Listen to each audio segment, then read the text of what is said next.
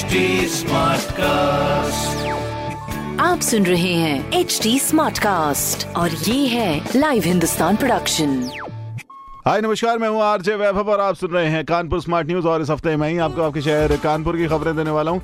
खबर नंबर एक की बात करते हैं, कानपुर मेट्रो के काम को आगे बढ़ाते हुए बड़े चौराहे पर अंडरग्राउंड खुदाई होनी है, जिसके लिए कल, यानी रविवार को मॉक ड्रिल कराई गई, जो काफ़ी सक्सेसफुल भी रही। जिसके बाद आगे के अतिक्रमण को बांटने और डाइवीजन को लेकर डीसीपी ने लोगों के सुझाव मांगे हैं।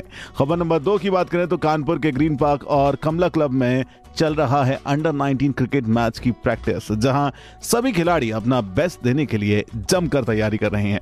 खबर नंबर तीन की बात करें तो एनएसआई कानपुर ने गन्ने से बनाए बायोगैस, और उनका ये एक्सपेरिमेंट सफल भी हुआ, जिसके लिए यूपी गवर्नमेंट के कदम आगे बढ़ते हुए उनका साथ देने की भी बात कही है। ऐसी खबरों के लिए आप पढ़ सकते हैं हिंदुस्तान अखबार। कोई सवाल हो तो ज़रूर पूछेगा on Facebook Instagram and Twitter हमारा हैंडल है at the rate H T और ऐसे पॉडकास्ट सुनने के लिए लॉग ऑन टू